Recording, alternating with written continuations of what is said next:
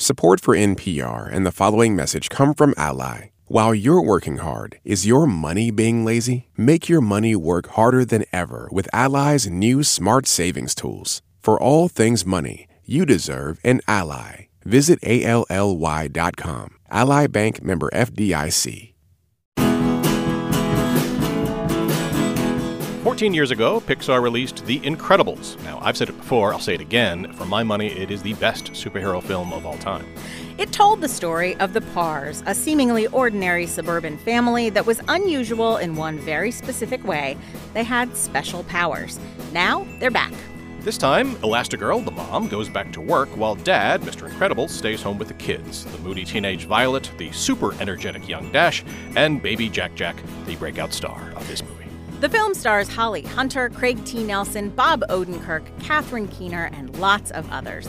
It's written and directed by Brad Bird, who also made Ratatouille and The Iron Giant. There's corporate intrigue, there's some hand wringing over surveillance and screen addiction, and there's a bunch of new heroes, and we're talking about it on this episode of Pop Culture Happy Hour. I'm Glenn Weldon. And I'm Linda Holmes. Here with me and Glenn in the studio is Stephen Thompson of NPR Music. Hey, Stephen. Hello, Linda. And in our fourth chair from NPR's Code Switch team is our friend Gene Demby. Hi, Gene. What's good, Joe?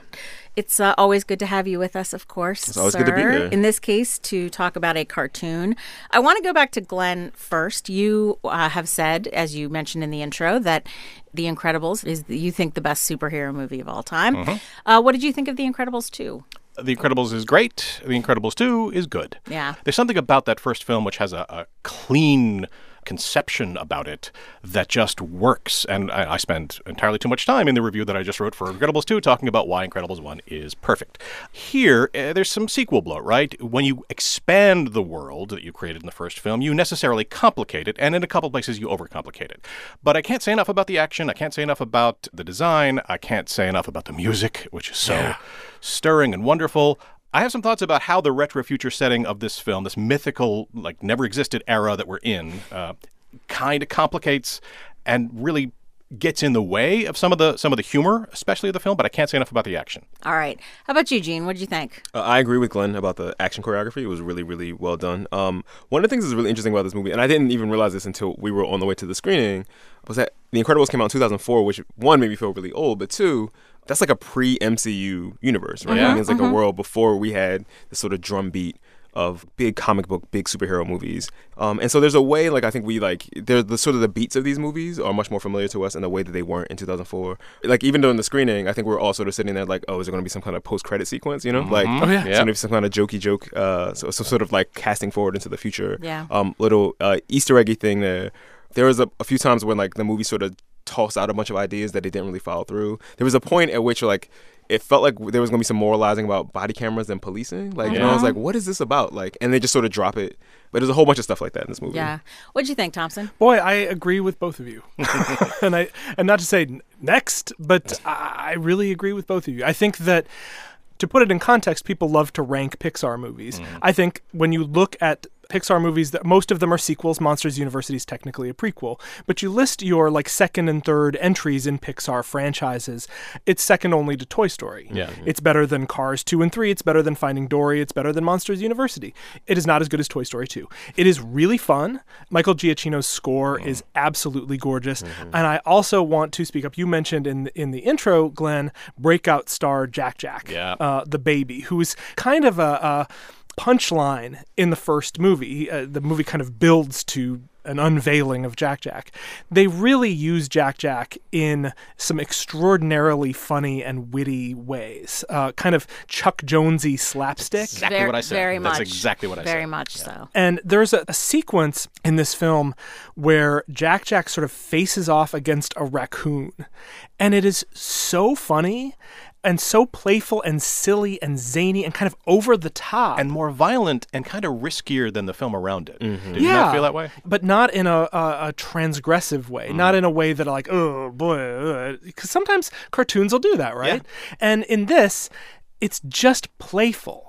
You have a few kind of longish stretches of moroseness in this movie. The the stuff where Mr. Incredible is kind of learning how to be a stay-at-home dad. Some of those scenes are just a little slow, and I like anything that gives this movie a little bit more juice. I mean, yes, good, not great. I still highly recommend it. Definitely. Mm.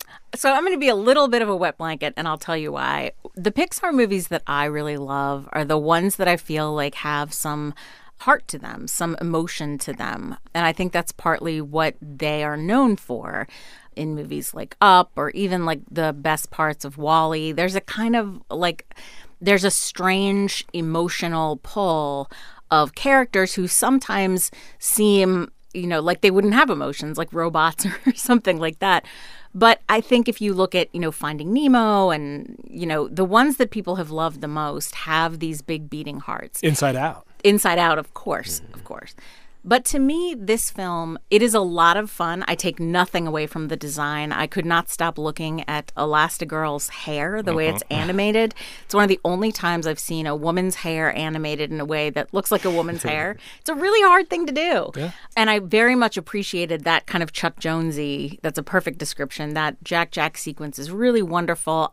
There are some good gags, but I think what they're going for in terms of heart, right, which you would think would be the family story, is kind of caught up in this like the family can accept that mom goes to work and dad stays home. And I understand that there are still people for whom that feels like a big deal. But to me, that kind of feels like, oh, wow, what a, what a great guy willing to take care of his own kids. Mm. Like, it just felt to me like we're arguing, having the arguments of the 80s. And, I, and, and for that reason, I was a little. It left me a little cold. I was like, "Oh, gee, mom gets to ha- go have a job.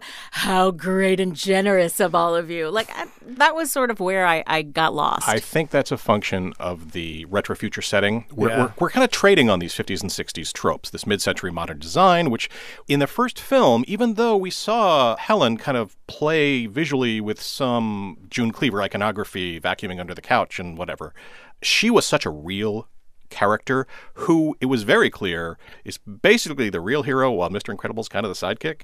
And that is still in the scenes where Helen's out on her own, uh, kicking butt and taking names. That's still, I mean, like she she is great.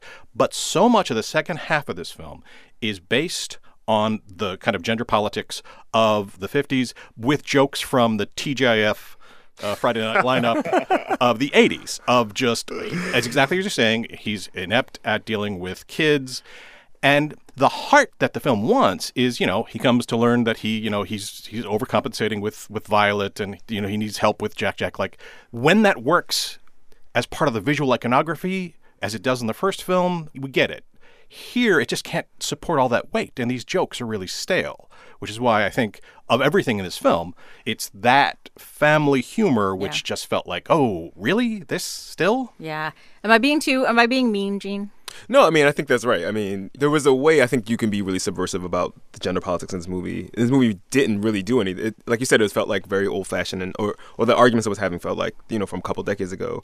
I was hoping when we spent all that time with Mister Incredible like at home that they were going to do something a little bit more interesting with that, you know. Um, but they didn't. They just sort of just like, oh, I learned that I'm good at like I can help my kid with this new math. I mean, it felt. I mean, even new math, right? Yeah, I know, right? That's not a that- current concern. And that's the weird. That's the weird thing about it, right? Because it's not the actual 1950s. it's it's the cultural 1950s, but not the actual ones. That, like Glenn said, I loved looking at that all that mid-century modern kind of design. They go into this house at one point, and there's all this really cool technology that I thought was very funny. Oh, and I, yeah. I loved a lot of that stuff. And again, the I think the physical comedy of this movie works very well. But it, like you said, it's constantly trying to sort of new math to me was a really funny touchstone because I think a lot of kids now are going to be very confused Yeah. by what the heck new math is, Yeah. unless they happen to listen to Tom Lehrer songs. Yeah, you know what I mean. What do you guys think of the animation? Because computer generated effects, you know, they they go up generation after generation in, in minutes. It seems like. So if you go back to look at The Incredibles today, it seems like a cutscene from a, a Xbox One, uh, from Xbox One film. I mean, it, it still looks great, but here the animation is is showy. You know, there's big set pieces that look spectacular, but what's happening is you have to take the uh, design of the characters from the first film, Right. which they look like they stepped off a social realist painting. They were very simple. Mr. Incredible has a nose that cannot exist in a real world setting or even something approaching a real world setting. So what they have to do is they add all these shadings and nuance, and especially in the acting. The character voiced by Catherine Keener is the most Catherine Keener esque character I've ever seen.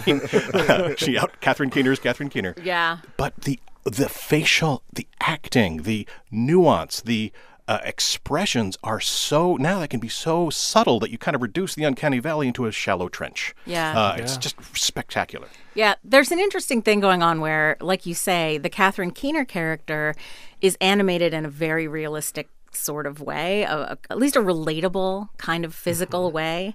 But you still have Mr. Incredible, who has the cartoonishly large shoulders, and Elastigirl, who has the cartoonishly large hips. Mm-hmm. And I feel like there must be a great essay somewhere about why he has the hilariously big top half and she uh-huh. has the hilariously big bottom half. Mm-hmm. You know, it's like he's got the he's got the heavy lifting shoulders, she's got the giant birthing hips. It's like it's a, it's a, Yep. it's a there's a visual, you know, comedy to that, but I do think it's a little odd in that way. What do you what do you think? Yeah, I mean, uh, it's interesting because as kind of hyper realistic as that Catherine Keener character is, they also introduced the Bob Odenkirk character, her her brother, and he is his head is half nose. Yeah. yeah. So so they managed to play around with some exaggeration in some areas and some hyperrealism in some areas, which also extends into the animation and into the world around them.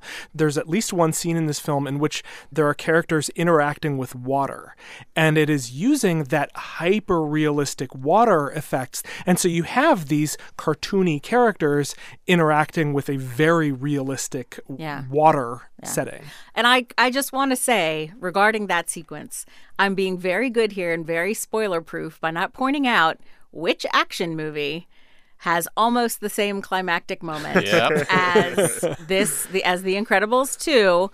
Uh, come and hit me up on Twitter after you see it, and we'll see whether you know the, the, yeah. the one that I'm thinking of. It's pretty obvious. Yeah. Um, I was curious what because you know these movies, superhero movies, always sort of rise or fall on the strength of the villains, right? Mm. And I was sort of wondering what you made of the sort of motivation of the bad guy. Well, so you, you without giving away kind of I don't think it's a huge surprise who the bad guys are, but to leave that vague, I do think the underlying story is a little bit limp to me, but Mm. that's almost always true in superhero movies. I've said a million times, I never remember what What is the mission of the is. villain, What is the plan? The I mean, it's always something they want to do something. I usually don't care what it is, and I didn't care what it was here. I didn't think it was very important. There are a couple of weird moments where it seems like it's going to tip over into some kind of high college students talking about the world and quoting their philosophy classes out of context.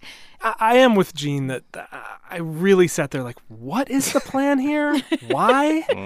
It, it- more so even than I usually do in superhero movies, and I almost always do that in superhero movies too. yeah well i mean broken record here but the reason incredibles work so well the Incredibles is so great, and I really like this is one. because the villain was prophetic. The villain is a toxic fanboy who hates the thing that he used to love. We see that they're thick on the ground now. Back in 2004, they were they were still around. Trust me, I, I encountered many of them, but Sure. they they weren't part of the culture, unfortunately, the way they are now. Here, it's a lecture about screen addiction that is just muddled. Like I sat there during the manifesto that is delivered, going, "What? Why? What?" And obviously, it's it's because you, you've complicated the world, you've added some other aspects to it, so you need to kind of. They're reaching for something as simple, and they're just not finding it. Yeah, and I think the basic structure of how the baddies work in this film will be very familiar to people who watched a lot of like Moonlighting and Scarecrow and Mrs. King. Like, it feels that way to me. How did it ultimately strike you, Gene? No, I thought it was a this? really a really fun movie. Um, I will admit to having superhero fatigue. Like I think we've been through this cycle so many times, and it just takes more and more to sort of make these things interesting. There were some ideas that were thrown out in this movie that I wanted them to chew on more. Like I mean, they sort of get tossed. I mean, some of them I'm glad they sort of let go. Like there's a scene in which uh, Elastigirl and uh, the Catherine Keener character are having this conversation about cynicism in sales and Yeah. and and It's weird. optimism in sales. It was the weirdest, strangest little aside. When you flick at real world stuff like body cameras and security, like you can't just sort of do that. You know what I mean? You have to like you had to put a little bit of, of your back into it a little bit. Yeah. You know what I mean? And so, I, was, I felt like it was like re- it was like flicking at this real world stuff for topicality, but not really like chewing Yeah. on it enough for my for my taste. One of the smartest things this film does is it brings Edna Mode back, Yes. uh, but it doesn't overuse her. Yeah. She's back. She gets more to do, but not a lot. And Yeah. in the popular consciousness, the Edna Mode character has been reduced to no capes, and you know that's the catchphrase. She is there to do a lot more than that. She is there to take the kind of problematic, troubling, pseudo-Randian philosophy that is undergirding this entire these both of these movies, and bring it out into light and make it funny, and kind of point at it in a very clear way, and say this is what you buy into when you buy into this superhero theory, the superhero idea. It's part of it. It's not necessarily pretty. This notion that uh, people with extraordinary gifts uh, should and deserve to use those gifts and society be damned. That's not a great, great philosophy, but it's bred into when you talk about superheroes. It's part of it. And so she's there to encapsulate the taking that idea to its extreme. Yeah. One other thing I, I did want to mention. What did you guys think of the short film Yeah. at the beginning of this movie? Because I still haven't expanded on my single, my one word review of this short, which was, yeah. So so the short film is called Bao, and it begins with an Asian woman creating a, a personified dumpling who becomes like her little boodle, her little baby. And I had the same reaction to it that Stephen did. I sort of thought like, hmm, right? But then I was watching a conversation that went on between uh, Alison Willmore and Angie Han on Twitter. Uh, they're both cultural critics and writers, and they were talking about it as a, a metaphor for the kids of Asian immigrants and how resonant and like how they burst into tears and all this other stuff. So I feel like it's maybe a really important experience that didn't quite land with me, but will land with other people. I was saying after we saw it, I was like, this is an essay we get pitched all the time at Code Switch, right? Like there's a universe of people for whom this is like a really like specific experience that they have all the mm-hmm. time. Well, and I love the way these Pixar shorts take chances, right? Like mm-hmm. sometimes they use them to expand on their technology, and sometimes they use them to tell stories that don't typically get told in mainstream animated movies. It's wonderful to sit in a movie theater and think this hasn't been targeted to me. It's a novel experience Yeah. and one I hope to have more of. Yeah. in the future. Well, once you've had a chance to see The Incredibles 2 and Bao, we will be curious to hear what you think of it. Find us on Facebook at facebook.com slash PCHH or tweet us at PCHH. When we come back, it will be time to talk about what is making us happy this week, so come right back.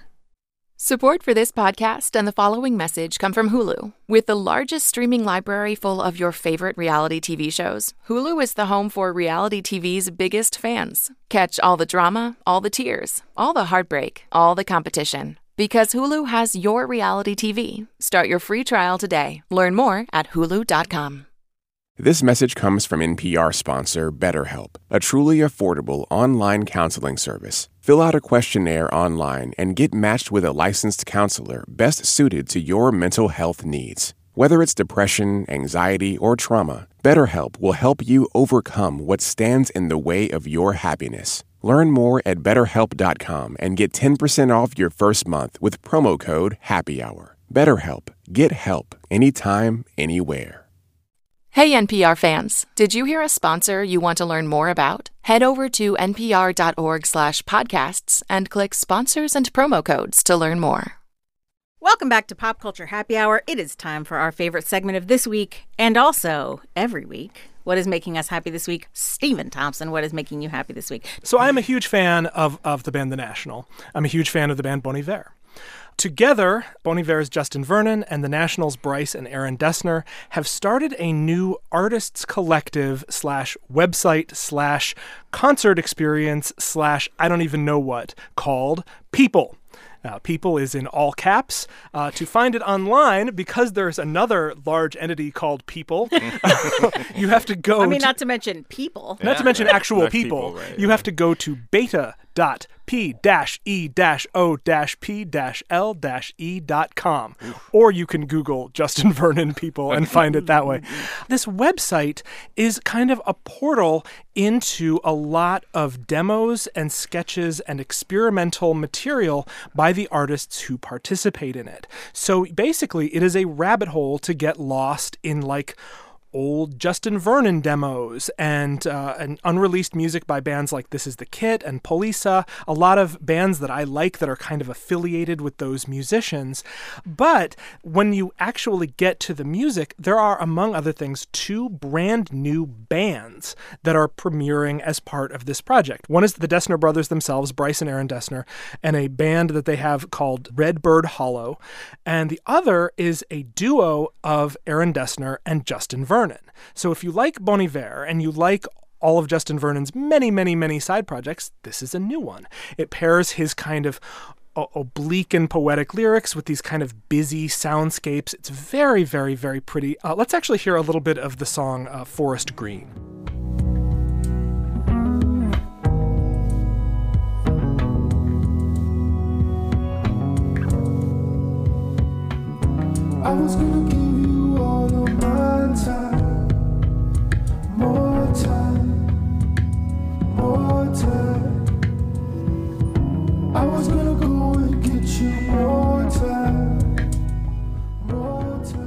That is the very convoluted project People, a website, an arts collective. Uh, in August, it's going to be a big concert and a, an incredible rabbit hole to get lost in a bunch of cool and weird and fun new music.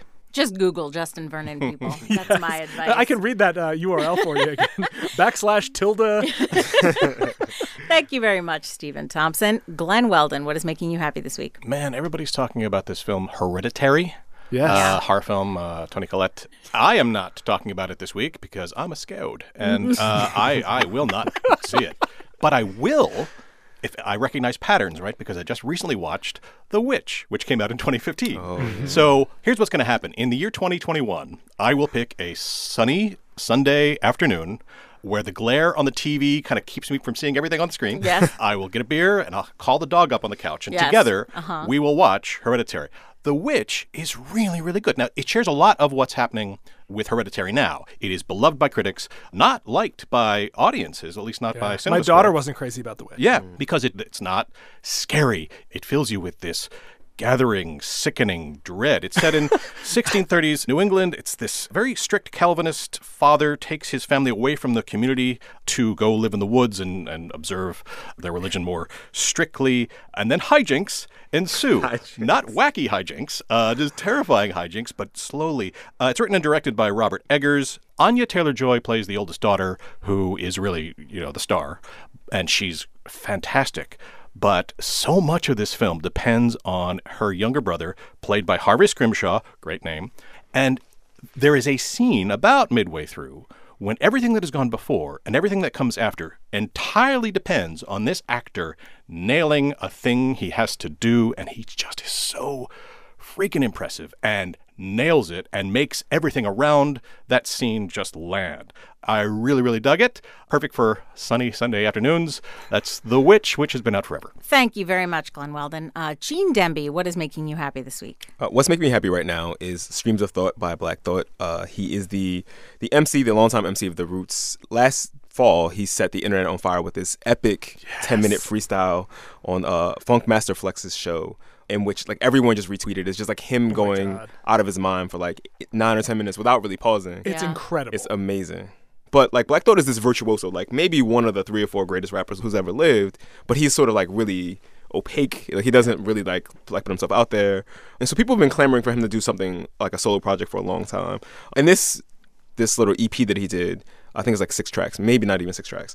It's really interesting because it is like all the things that are great about Black Thought. He's like a virtuoso. He gets to do all of his super percussive, like complicated rhyme scheme stuff. But it also has like all the sort of the the like really maddening things about the Roots historically, which is like it's not really like it's hard to figure out a time when you're going to be in the mood to listen to. You know, the Roots oh, don't make like radio music, which to like to their great shame, like they they have this like great respect but not a lot of adoration around them you know? Listening to this gives you a chance to like appreciate just sort of like the technical wizardry that like that he possesses. Like it's a very unique set of skills he possesses but also like why in a lot of ways like why he almost couldn't be like a like have like a big album in a lot of mm-hmm, ways because mm-hmm. there's no hooks on this album on, on this EP right? There's just, just like him going for six minutes at a time you know which is like dope to listen to right this is like the perfect format for him um, but also like it makes you like oh this is why he never would have become like a solo star Right, on his right, right, right. you know? Right. Yeah. but anyway i mean he's if you want to just hear somebody go ham for like like 25 30 minutes on a microphone this is just like injecting it straight into your blood it's like so it's so dope. like sometimes you're just like wow how did th- how did this happen And tell them again what it's called. streams of thought by black thought All right. I gotta, I gotta throw in one more recommendation, which is NPR Music put together this amazing, beautifully shot video of Black Thought being interviewed by our pal Rodney Carmichael, Yes. who you remember yes. from our Grammys show, who's such an incredibly smart, cool guy. Mm-hmm. Them together is just an awesome meeting of the minds. Wonderful, wonderful. Very good. Thank you very much, Gene Demby. What is making me happy this week is an audiobook that I am in the middle of listening to. It is called uh, Educated. It is by Tara Westover, and it is about her life growing up. She grew up in a very, very isolated family in Idaho. Her father had a big scrap yard where that's what he basically did for money, and he was basically waiting for the apocalypse, and he was sort of a prepper and a survivalist. He also was very concerned about the Illuminati. The kids didn't go to school. They also were not really homeschooled either. They stayed at home, and their mom made herbal remedies, and dad scrapped uh, for money. And she eventually went to BYU and then she continued and, you know, got a very advanced education eventually. But the part of the book that has really been staying with me is her talking about her experiences growing up, as I said, very, very isolated. And one of the things that the book really gets at that I think is so important kind of in the world right now is that people only know the things they learn. And you don't realize how much you cannot learn if you are raised in a certain way. She gets to BYU, for example, and has never heard of the Holocaust, doesn't know what it is. And when you realize that that's possible under extreme circumstances, it really brings to the forefront how much people who don't know a lot about history or aren't reading widely, mm-hmm. how much it is possible to not know. It's a very tough read, but she's a very good writer, and it's a very good book that very much will teach you about how important it is to read and know things about the world around you. Very good book, uh, Educated by Tara Westover. And that brings us to the end of our show. You can find all of us on Twitter. You can find me at Linda Holmes. You can find Stephen at I Dislike Stephen. You can find Glenn at GH Weldon. And you can follow Gene at GD215. That's G E E D E E 215. You can follow our producer Jessica Reedy at Jessica underscore Reedy, our also producer Alex McCall at AW McCall, and our producer emeritus and music director Mike Katzif at Mike Katzif. That's K A T Z I F. Mike's band, Hello Come In, provides our in and out music you are bobbing your head to right now. Thanks to all of you for being here. Thank, Thank you. And thanks to all of you for listening. If you have a second and you're so inclined, do give us a review on Apple Podcasts. That helps other people to find the show. And we will see you all right back here next week.